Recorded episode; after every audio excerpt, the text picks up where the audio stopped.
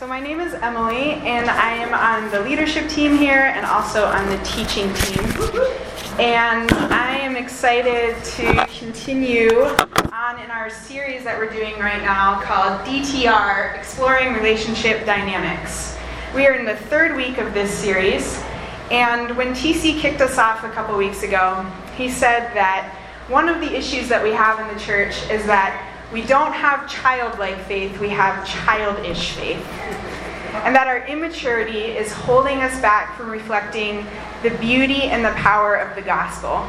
TC said, We want to see the love of Jesus so overflow from our lives that people run to Jesus. But in order to do this, we have to talk about relationships. Because in and through relationships, we reflect the love of Jesus that we have received.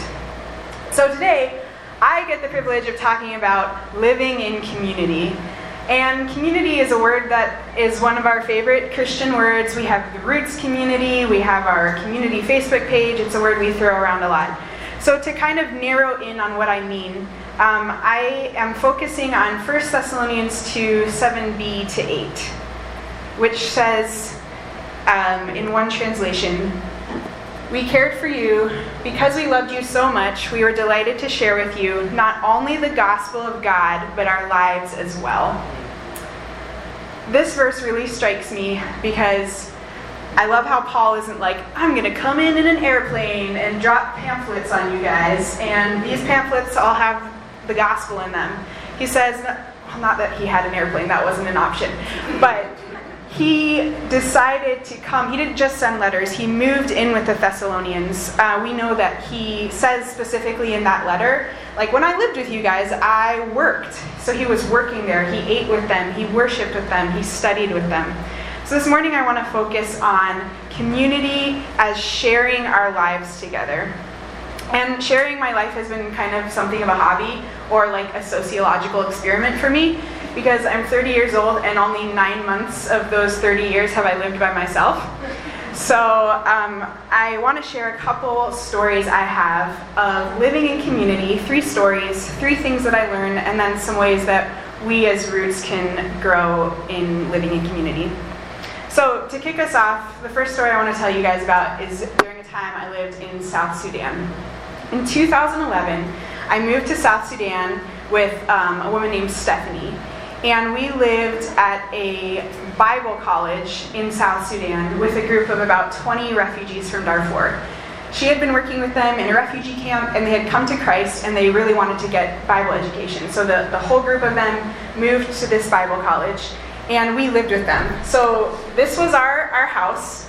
Um, it was a row of five rooms, and the room I lived in was behind that orange curtain. So that was that was my house or my room. There's a yellow jug next to the orange curtain. That's important in my story. So, so notice that. So that's my neighbor Hadia standing out of her room. So there are 20 of us like living in this uh, building. Um, and my friend Stephanie and, I, Stephanie and I shared the one room. It was about 12 feet by 12 feet, uh, enough for two beds and um, or like footlocker and stuff. So it was a very like living on top of one another kind of situation. We um, always did everything together. In the morning, we got up, we had breakfast, we ate rice with our neighbors for breakfast, then we had Arabic lessons, and then we had English lessons, and then we all ate lunch together, and then we had Bible lessons, and then we all ate supper together, and then we would hung, hang out and talk together.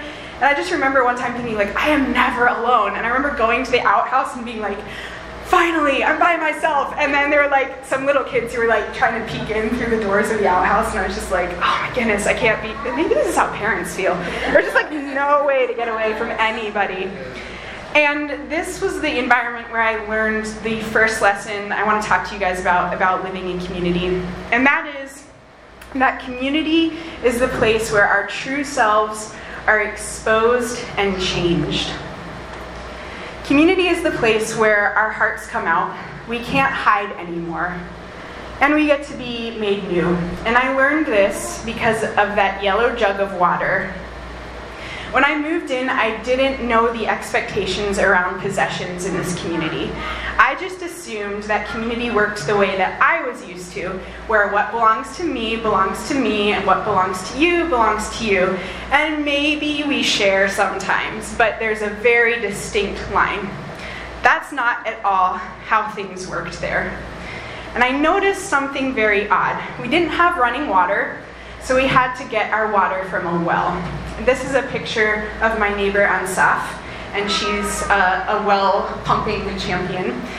And so during the day, if you wanted water for washing or drinking or cooking, anything you can imagine that you would need water for, which is everything, go to the well and you'd pump one of these jugs full of water and then you'd lug it back to the house and stick it out on that uh, like ledge in front of the rooms. That was something I, that was kind of like a job that I did a lot. And it was hard work because those things are heavy. And I remember a couple days into doing this, I began noticing we are going through our water really quickly. Like, I lug this thing from the well and I put it down, and the next thing you know, like, it's gone. And I couldn't figure out what was going on. I thought, maybe there's a leak. Maybe I'm not filling it as full as I thought I was filling it. Maybe Stephanie just uses tons of water. One day I was in our room and I kind of hear this like glug glug gurgling sound, and I like moved the curtain and I looked outside, and there was just one of the guys just pouring water, washing his hands, and I was like, okay, that, sure, whatever. And then all throughout the day, I began um, paying attention. And when Stephanie and I were talking that evening, I said, Stephanie, everybody and their mother uses our water. She was like, yep. And I felt so angry about it because it was hard work and I did not want to share my water. I had you I like watched people fill a basin and wash their kid in that basin with my water and I had to go refill it. That was the worst part. Nobody was like, "Oh, I used your water. Now I'm going to go refill it." So I had this expectation of like, "That's mine." So then I thought like, "Okay, it's water. It's really hot here. We should share our water. It's not that big of a deal." But then this began like cropping up in other areas. So as a special treat, when I moved to South Sudan, I brought this really nice like luxury bar of soap because I knew like I would just want things that were different from the hot and the dust and like just to have something that smelled good and felt good. And we had these uh, wood heated showers and it was like glorious. But one day I left my soap in the shower and there was a visiting group of 20 pastors that came through. And in one day, my entire bar of soap was gone. it was really hard for me. And this happened with everything. I remember buying a, a, bag of flour from the market, and this one was like really, really broke me. Because I had plans for that flour, and the next thing you know, that flour turned up in somebody else's bread. Uh, it happened with my headlamp. Hadia would borrow my headlamp without asking. My laundry powder would be all used up. People would just come in. I would buy stuff at the market, and then it would end up in other people's food. Nobody asked permission. Nobody said thank you. Nobody paid me back the money I used to spend it. And nobody bothered to think, like, oh, maybe I had plans for that thing later on. And I thought, has no one heard of the little red hen? You buy the flour from the market, you get to use the flour. The flip side of that, of course, was that my neighbors were super generous. It wasn't like they were just taking stuff from me and not offering in return. They, everything that was theirs was also mine. But I was so used to the mindset of mine is mine and yours and yours that I wasn't bothering to try and use things from them. And when I read verses about greed in the Bible, I always was like, oh, I'm not a rich person, that doesn't apply to me.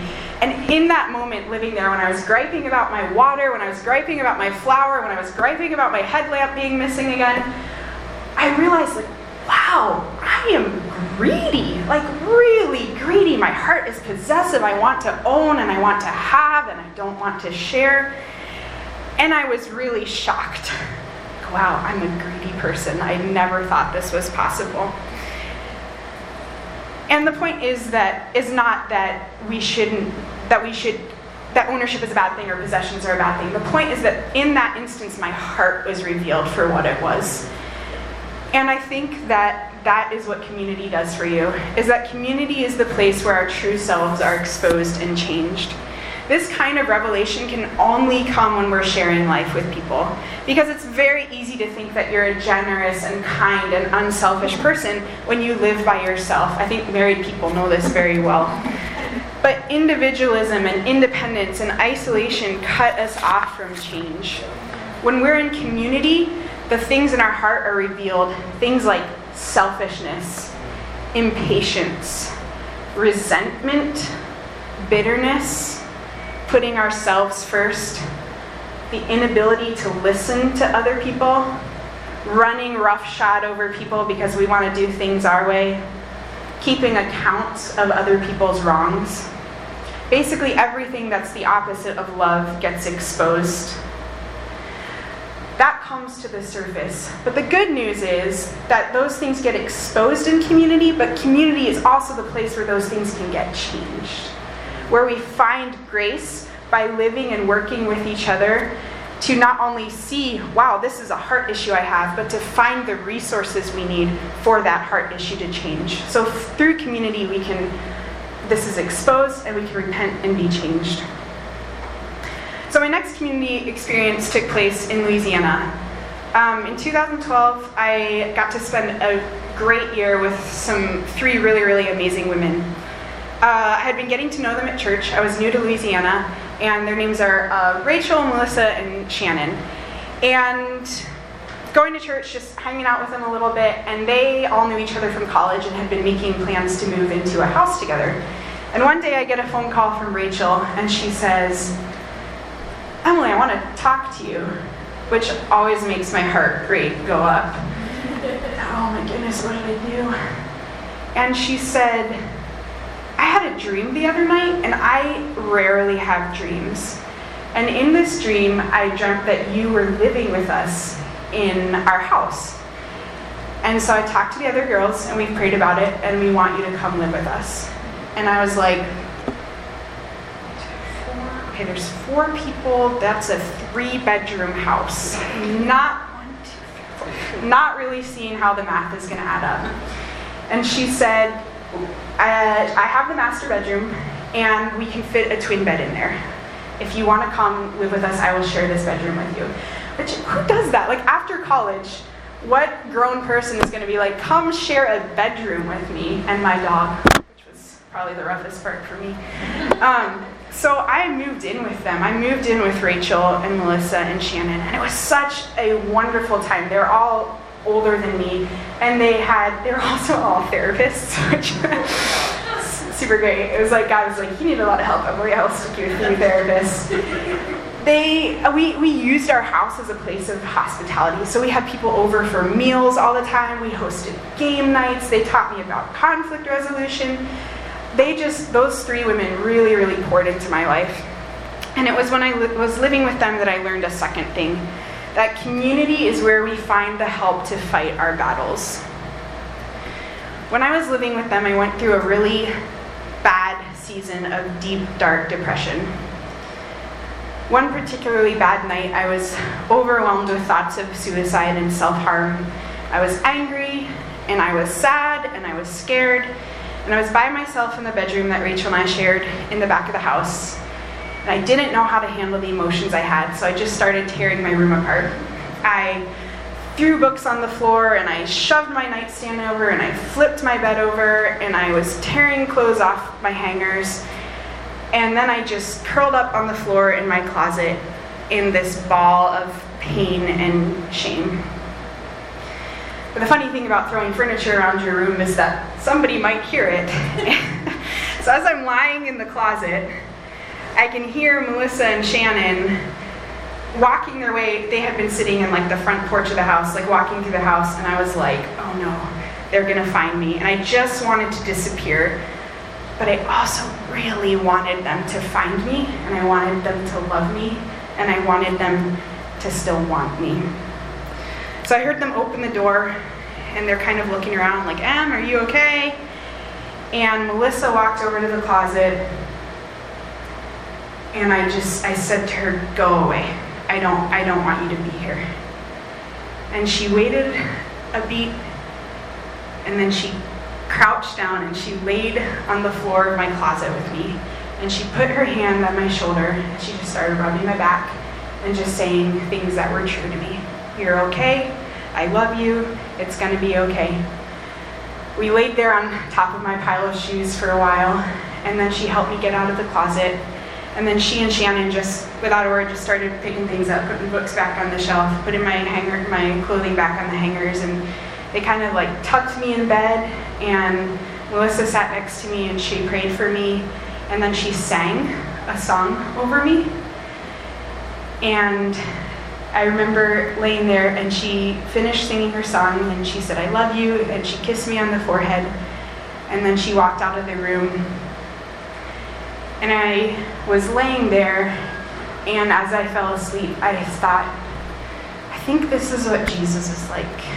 I think that Jesus is the kind of person who, when life gets to be too much for us, he climbs in the closet with us and lays on top of our dirty shoes, and he sings to us and he holds us, and he tells us that things are going to be okay.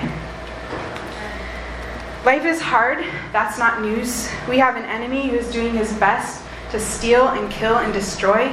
That's what we're up against. There's a war going on all around us, and he fights dirty. He bombards us with temptation, he attacks us with addiction and lies and disease, and we cannot fight back on our own.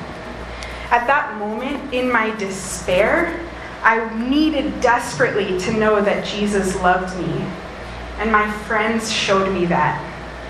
They helped me to fight for life when the enemy was whispering death in my ears. We each have our own battles to fight, but these battles are not ours to fight alone. It's in community that we find the help to fight those battles.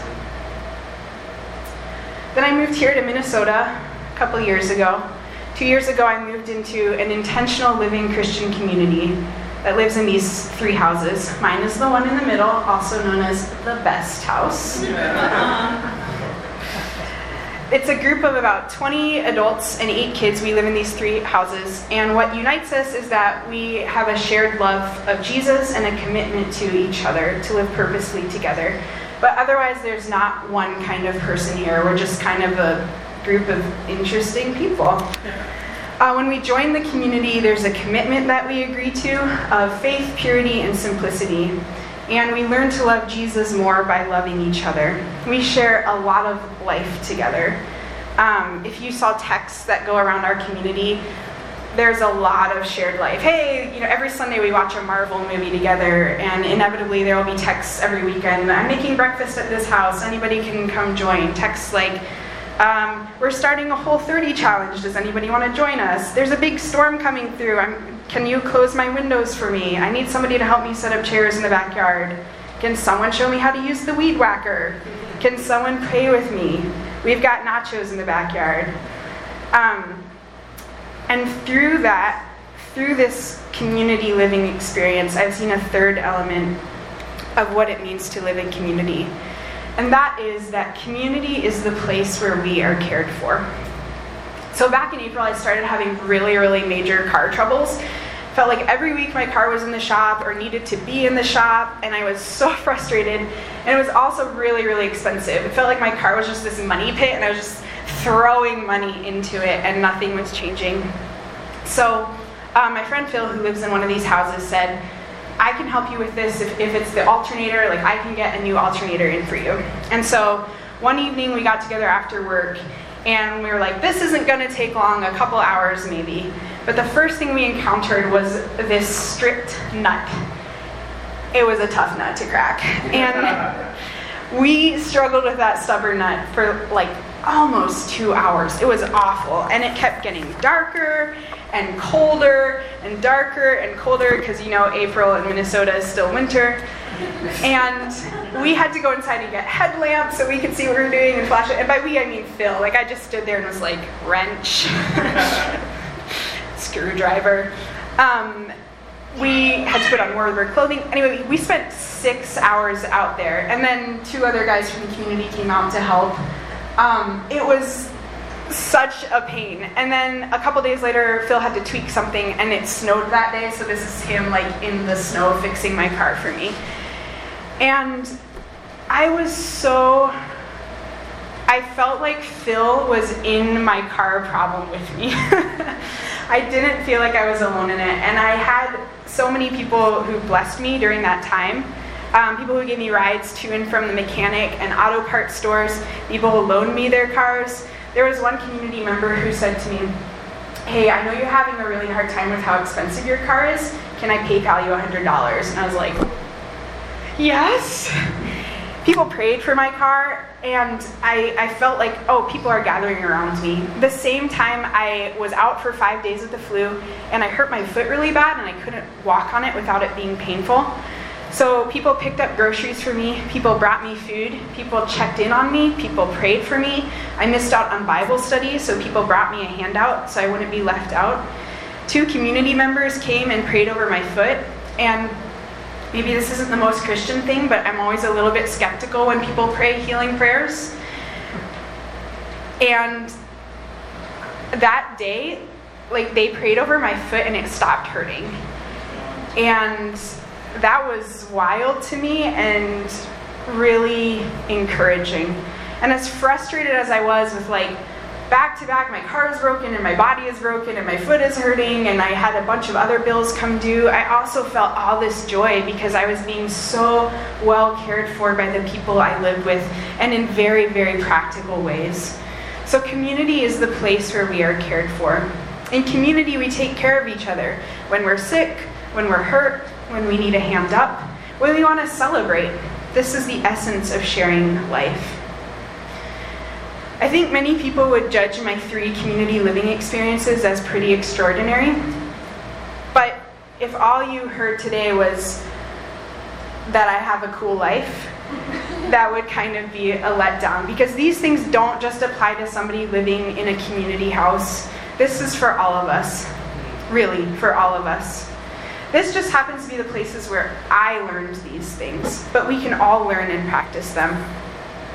So I want to talk about how these three ideas that community is a place where we are changed, that it's a place where we find help to fight our battles, and that it's a place where we are provided and care, cared for. I want to talk about what that might look like for us as roots, for how we can love one another. So I have five ideas for how we can build community. And the first one is to be purposeful about sharing life. I'm sure we've heard this, but Sundays are not enough.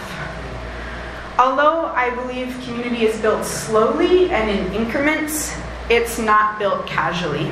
It can only be built with great intention and purpose. We have to choose to be together. How many times have we said to somebody, hey, we should get together, and never followed through? Guilty. We need to commit to this. What might this look like? What if we built in regular times to be together? Every Wednesday night, we eat a meal with this person. When I was growing up, I lived. I was. My parents were missionaries in Kenya, so I grew up on a mission station. And um, for as long as I can remember, my parents would have. There would be different single women in single women missionaries in the community who we would have over for weekly dinners. So, like when I was in ninth grade, Monday nights were with Miss Andrea, and when I was in 10th grade, Tuesday nights were with Miss Robin. And it was just built into our family life of every week this person is coming over for dinner. And it, it wasn't every night of every week, but throughout the years there were different people who would who would come over. It was it was a structured, built-in thing. And if we don't plan and write these things down and put it in our calendars and seek each other out, we will continue to be bushwhacking on our own. We have to make this a prior- priority. It's not optional to spend time with each other. It's not a nice add on or, oh, that would be cool to have. Because community is vital to our growth and our discipleship. So if we're not doing this with intention and purpose, we're missing out on the ways that we are changed and transformed. We got to show up. The second thing I would say is that we need to beware of the things we hide behind. We have excuses. I think a big one is busyness. I'm too busy. I don't have time for that. My life is already full. How on earth would I squeeze another thing in? I'm afraid. I don't know if I want to let people into my life or my home. That doesn't feel very comfortable to me. It's inconvenient. I also think this is something I've been thinking about. I hide behind the excuses of self care and introversion. I'm an introvert, and so I will say, Oh, I'm all introverted out. I can't spend time with people. Or, Oh, I, I don't know. I, don't, I probably shouldn't go to that thing. I need my introvert time. Or, I, I just need to practice good self care. I should stay home. Or, I'll let other people go. It, this, is, this is me time. And don't hear what I'm not saying. What I'm not saying is self-care and your personality don't don't matter. What I'm saying is it's a problem when those become excuses. When those become I'm missing every single event and possibility and opportunity to be with people because somehow conveniently every time I could be with people I'm feeling introverted that day. Think about that. Just I think for me that's been something that I've felt convicted of and so it might be applicable to somebody else. Um, yeah, it's not, it's inconvenient. Beware of the things we hide behind. Number three, be open to the ways you can share your home and your life. I've had really extraordinary experiences, but I've also had experiences where very ordinary, kind, generous people who are not living in a Bible college in South Sudan, who are not living in a three house community living situation, have opened their homes to me these are just people who are um, people who love Jesus and who wanted to create a space for me. So I, I have some pictures of uh, my friends. There's two, two families I'm thinking of. My friends Don and Amy. When I graduated from college, my parents were still overseas, and for some reason, the, the college wouldn't let me stay in my dorm room after I graduated, so I didn't know where I was going to live. And I felt kind of stuck, and Don and Amy said, hey, we have an extra room in our house. We even have an extra car that you could borrow. Why don't you come live with us? They lived in Louisiana. I didn't know anybody else in Louisiana. And I was like, okay, I guess this is the thing. And so before I moved in with the, with the girls, I lived with Don and Amy. And their, at that time, their youngest son was still home. He was a senior in high school. And um, entering into their world, they just to, they just showed me so much love. And, and as a kid, still learning how to do like real world things just out of college and with my parents so far away, they taught me a lot of really, really practical things. Like, this is how you deal with bank accounts, and this is how you do insurance, and this is how this thing works. And they became like my aunt and uncle. And then this other picture here uh, this is my friend Vicky and her two, her two youngest sons, uh, Jeremy and Kent. And uh, they're really, really dear to my heart as well. They live in Minnesota. When I first moved up here, I lived with them. So Vicky was my neighbor in Kenya, and her daughter married my brother. So she's my brother's mother-in-law, my sister-in-law's mom. Um, all the above. We're related. but uh, she has a bunch of kids. Her husband passed away a number of years ago. She's since remarried, but at the time I lived with her, she was a widow. And uh, same deal. Like I wanted to move to Minnesota, and she basically said, like, "Hey, we'll put the boys, we'll make the boys bunk up together. You can have one of their rooms. Come live with us." And I moved in with them, and I lived with them for over a year. And that was such a gift for me. Like I would come home after work and just have somebody to talk to and tell my day to. And Vicki always, she's like a fabulous cook, so there was always really good food. But I also got to like be involved in the boys' life. I got to help with homework. I got to drive them to their soccer games. I got to, I got to be part of that that family's life. And my life changed because these people and other people have said, "Come share life with us. Come live with us." Um, these people invited me into their homes, but there have been other people who have said, come over for a meal, come to this event. People who have said, um, hey, our kid is doing this thing. Do you want to come with us? Like, yeah, cool. And it's changed who I am as a person. And I'm sure it's scary and vulnerable when you're moving in with somebody, you don't quite know what you're getting into, but it also is so healing and, and joyful. Um, and my brother Noah has been doing this. He's another example of someone who has really opened his home. So he lives in North Minneapolis, And they had a woman move in recently with her baby who her husband is over, he's out of the country and he hasn't been able to get a visa in for over a year now. And so she's living with them. And it's great, like we all hang out together. And I was like, oh, that's pretty cool. Like you're hosting somebody in your house. And, and then this past month, they had these friends who sold their house and didn't have a place to live anymore. So they said, hey, why don't you come live with us? So this couple and their three kids moved in. And so now in the house, there are five adults and six kids under age six. And it's like, whoo! Um, and this situation with all of that will only be for one month, and then the, the family is moving out. But um, Noah was telling me, he was saying, you know, when we were kids, we always had people over. We hosted people who were in the hospital and needed a place to stay when they were recovering. We hosted people who were passing through the country. We hosted people who came to town for graduation and needed a place to spend the night. We were always putting new sheets on the guest bed. And so Vicky's daughter is my sister-in-law. So Anna her her mom has shown the same thing too. Vicky is always having people, and not just me. Like the entire time I've known her, their house was always open. People are coming and going and spending the nights there and coming in for meals. They're always setting the table for an extra plate. And so Noah and Anna had both grown up seeing this modeled for them, and they said, "Let's do this. Let's open our house." So my point being, be open to these ways. I think when I was prepping for this, I I don't I don't want to let you guys off the hook because some of these are are big things, and I we don't all need to move into a community house together. That's not what I'm saying. But I would really, really push you to ask yourselves should I open my house like this? Should I move into a community house? I don't know. Maybe that's that's a step far, but like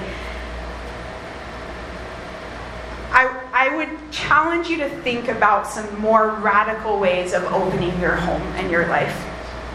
Okay, number four, um, be vulnerable. Ask for help we might be comfortable on the uh, on the end of community where we're giving to other people, not so much comfortable on the end where we're receiving. Yeah. My mom puts it like this. She says.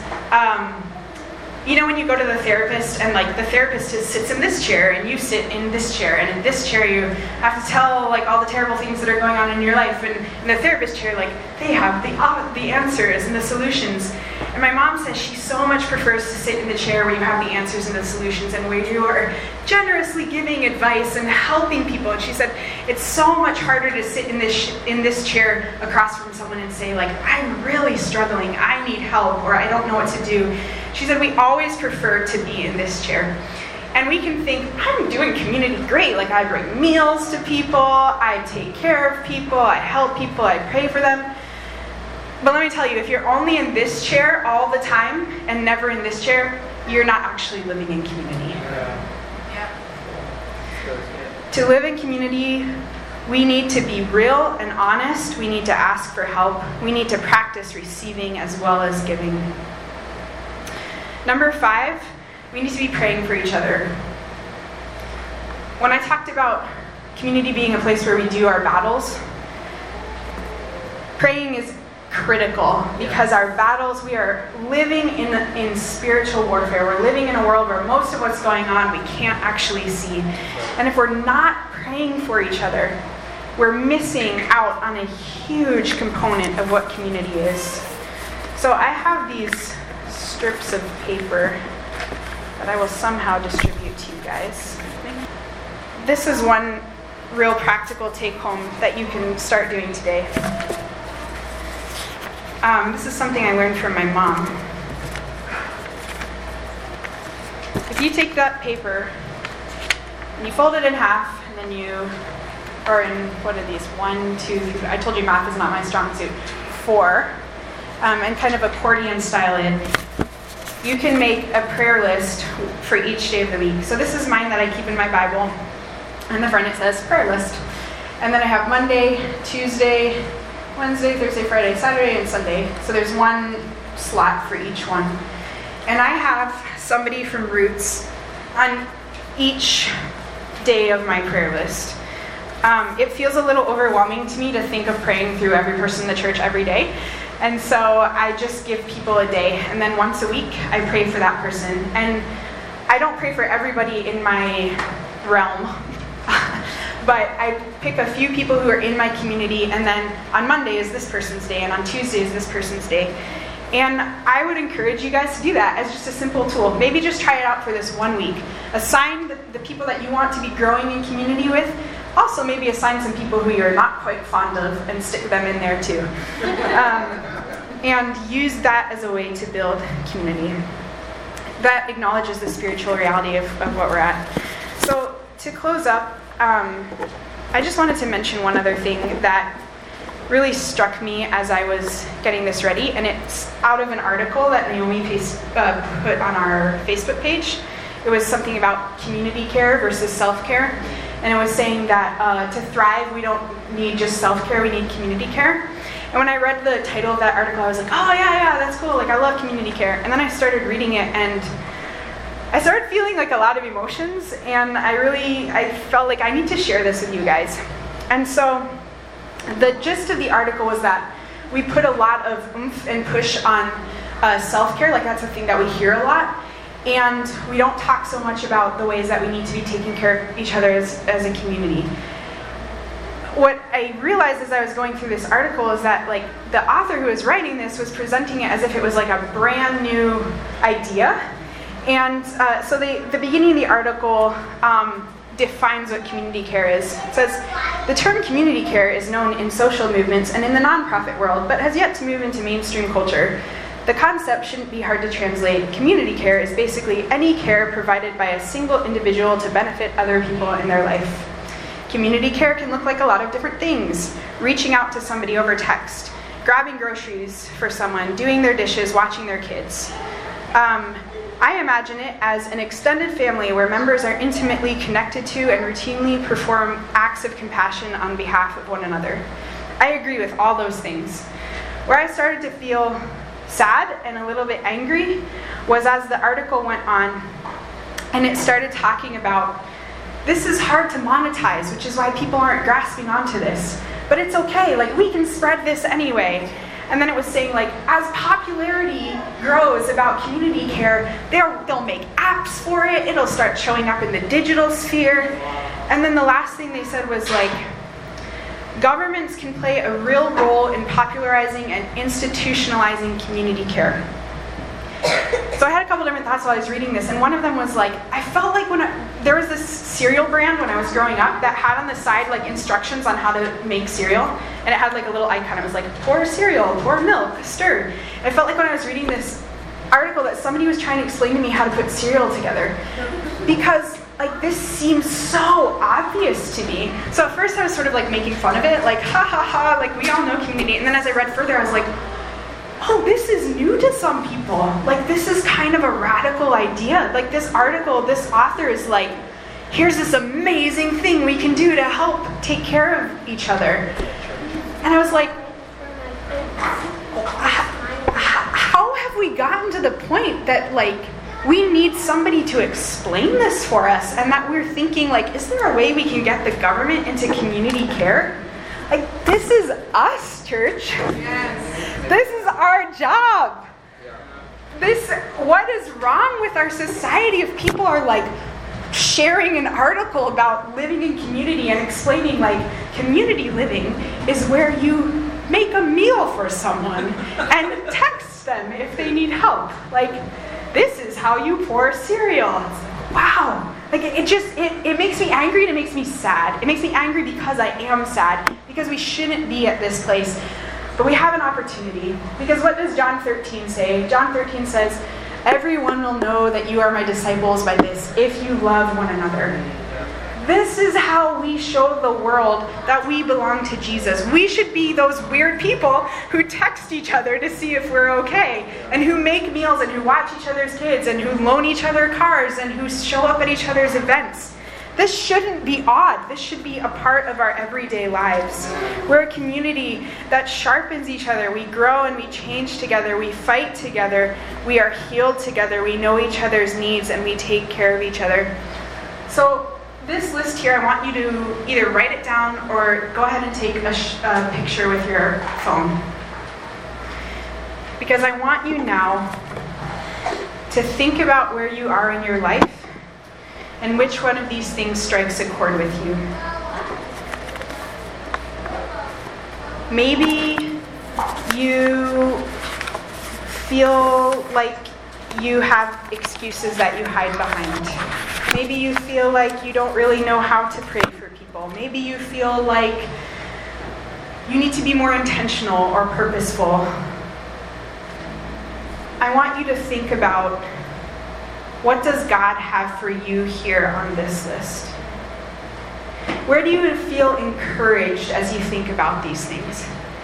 What maybe makes you feel nervous? Is there something on here that makes you feel uncomfortable? Think about that.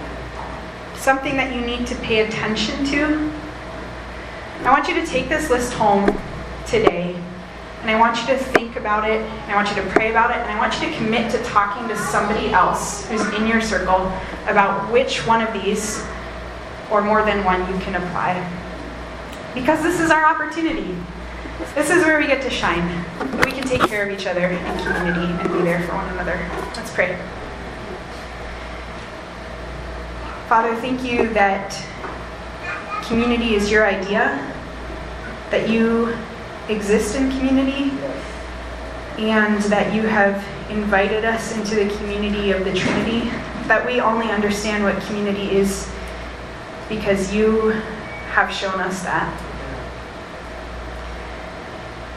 Jesus, we live in a world where people are starving for community, where people are lonely, where people are hurting, where people are stuck in sin because they're not being pushed or challenged to grow. We pray that you would teach us and show us how we can form community so that we can grow into maturity and reflect your love, so that we can help each other fight against the enemy and that we can take care of each other. Thank you again, Jesus. Show us what you have for us.